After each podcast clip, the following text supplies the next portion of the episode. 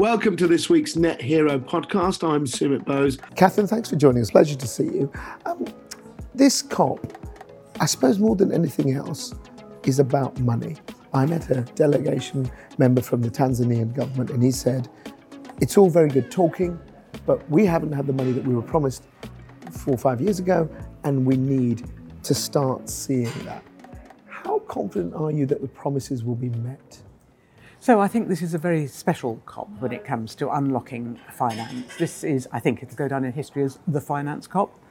And we've seen that commitment, for example, from the Glasgow fin- uh, Financial Alliance for Net Zero, uh, with the commitment of 130 trillion towards climate-related uh, ends.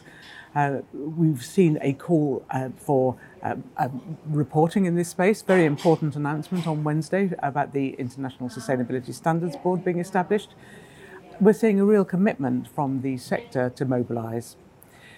Yes, there are barriers, there are challenges uh, when it comes to how do you unlock finance and get it to where it's needed.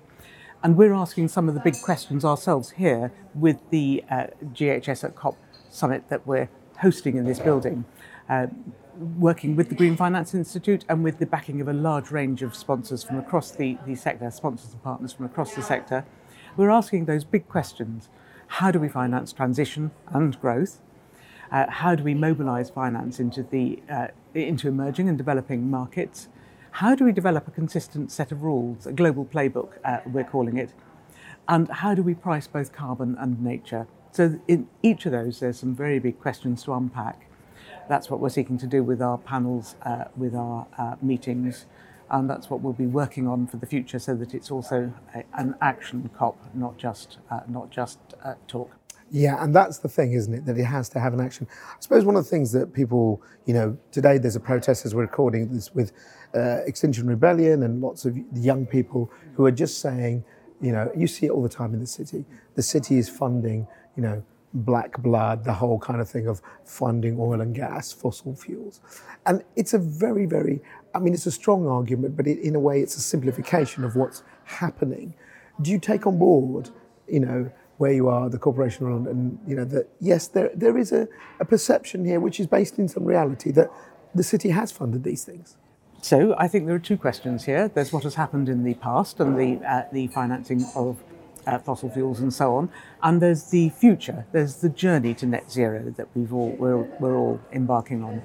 Now, the city has been at the forefront of developing uh, green financing solutions uh, for some time. You know, we've seen some of the earliest green bonds issued through London. We've seen some of the, uh, the uh, financing mechanisms developed.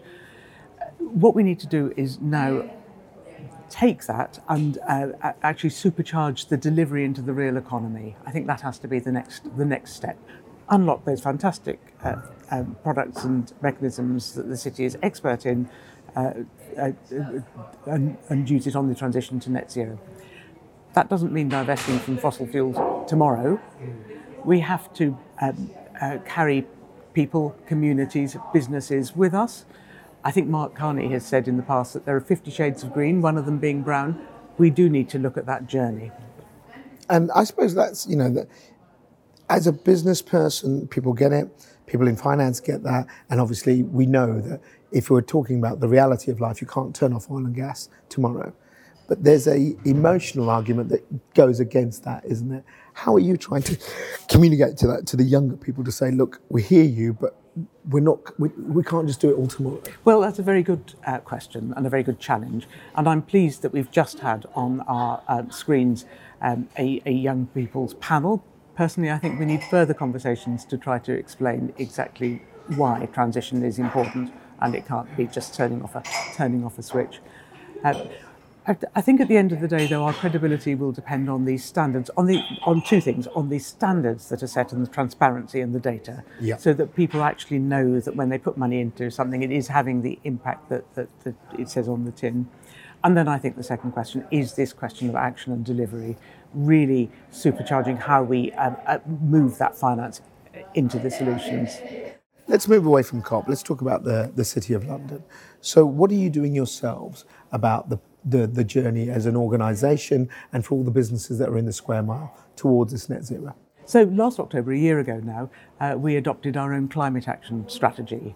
a climate action strategy which is based on science and on careful uh, uh, consideration of the evidence. It, it's very ambitious. It sees us achieve net zero across our own direct operations by 2027 and our whole value chain by 2040. And it sees us uh, working with city stakeholders uh, to, uh, to see a net zero square mile by 2040.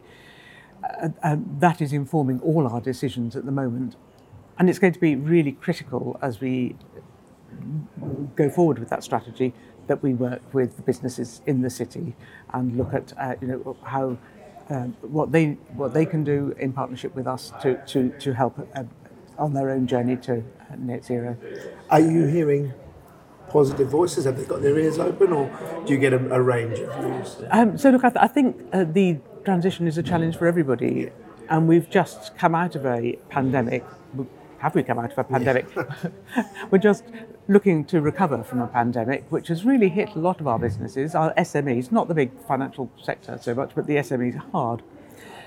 Adding an extra layer of consideration, how do I reduce my emissions? How do I uh, you know, finance the uh, uh, steps I need to take to uh, you know, get my building um, uh, in a better shape?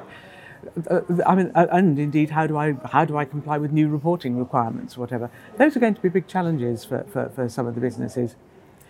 We're working with a, an organisation called Heart of the City, which is specifically working with city SMEs and uh, has been doing some work with them about uh, that journey. Um, I know that there are other partners out there, such as the banks themselves, actually uh, uh, wanting to help. But there's no getting away from the fact that this will mean difficult questions for all of us. But it's a journey we have to go on. No, I, I, and I get that. One of the things that people are looking at is financial instruments that help to reduce because you know you, you'll you can start to uh, say that you can uh, mobilize capital that makes you able to cut things absolutely but there are sectors as we talked about earlier like oil and gas where they might say well look we can't do it tomorrow catherine we're going to need a way of reducing reducing so as we reduce you know, the boss of Shell said, to go green, we have to still use oil and gas. And, and I think if you you can you can step away from the emotional and you can understand that. That is going to be very difficult, isn't it, to do? So you've got to say, how do we fund that a big oil and gas company, for example, can start to move and shift, but there'll be an element of which they really, frankly, just going to use offsetting, aren't they? I think again you're asking a question of two halves. Uh, the first thing, I think, very significant announcement from the Chancellor uh, asking all big companies to look at their uh, plan, you know, to have a plan to reach net zero. clearly, the uh, companies that really are in the, um, uh, the fossil fuel space are going to have a more difficult journey than others. It's going to be an important. Um, it's going to be very important that we help finance some of the other solutions that are coming up that we talk with those companies themselves about what their uh, plans are. But when it comes to offsetting, look, mm. I, th- I, think there is a place for offsetting as one of the tools in the toolbox. I would agree with you. But on people, the transition, people find it very again uh, emotive. Oh, they just yeah. offset. Everyone's carbon neutral tomorrow because it's very easy. We can be that tomorrow. Yes. So I think two things really. We need to. to you're asking me lots of questions with twos today. I uh, sorry. we need to. Uh, look very carefully at the authenticity of any offsets to make sure that they're, they are actually doing what they say. That's one reason why we're pleased to be involved in the voluntary carbon market initiative uh, in, uh, in, the UK. Looking, but we will be looking very closely at what what data is, uh, you know, what, what, how data is verified, and how what standards are set. That's absolutely uh, absolutely critical. But I think we need to think of offsets as just part of the uh, tool of the armoury on that journey. It's not the end in itself, and we've still got to keep that uh, our eyes very firmly set uh, on reaching net zero in time. Before we end, let's talk about carbon markets. You know, my personal view is that whether COP does it or not, there's a carbon tax, a global carbon tax. There's a, a level playing field, and then you basically see how you can fund developing nations versus developed nations if we do get carbon markets, how do we make sure that they're the right carbon markets? They've got the vigor. And would the city be interested in being home to some sort of market like that? Absolutely, because I think the city has the ecosystem that's needed all the way through from the platforms and uh, exchanges and so on uh, to the advisors who can help develop the products and the, and the access to the global players who operate through, uh, through London. So I think uh, as carbon markets are developed, London is a very natural uh, base, uh, at least one of the global bases uh, uh, for them. Um, I, I, think in terms of how we price and so on, actually, that's what we're asking today. That's what the uh, nature of the debate on our um, at our summit today is, is all about. Difficult questions, but we need to find a way. What's your hope from this COP? It needs to be a delivery COP. It needs to be a delivery COP, and we need to see action flowing after it. I hope the UK and Italy use their, the rest of the year of their presidency to, to make sure we really do move forward.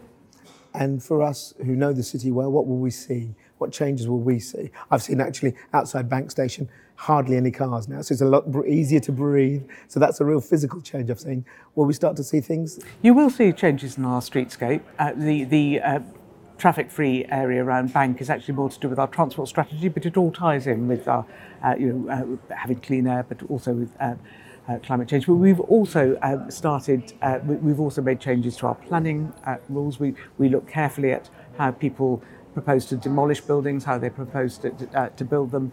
Uh, you'll see a lot more greenery around the city, and I hope you have already. So you will see changes in the physical nature of the city as, as you go through it. But it'll, it will remain uh, the, the great heart of uh, you know, London's financial, it'll, it'll, remain a great global financial centre. Uh, um, great heart of business, it will just be the greenest global financial centre. That's our aspiration. Are you positive? I'm, I'm actually very positive, but there's That's a huge great. job to be done. no, but it, you need that. You need that from the leaders, don't you? You've got to be positive about it. Otherwise, yeah. people just won't buy into it. Yes. We have to be positive. We have to move. Catherine McGuinness, thank you for joining us at Mission Net Zero. Thank you. Thanks very much for listening. I'm Sumit Bose. Make sure you keep downloading the Net Zero podcast. Follow us on social media. Remember at futurenetzero.com for all of your news around net zero. Thanks for listening. See you soon.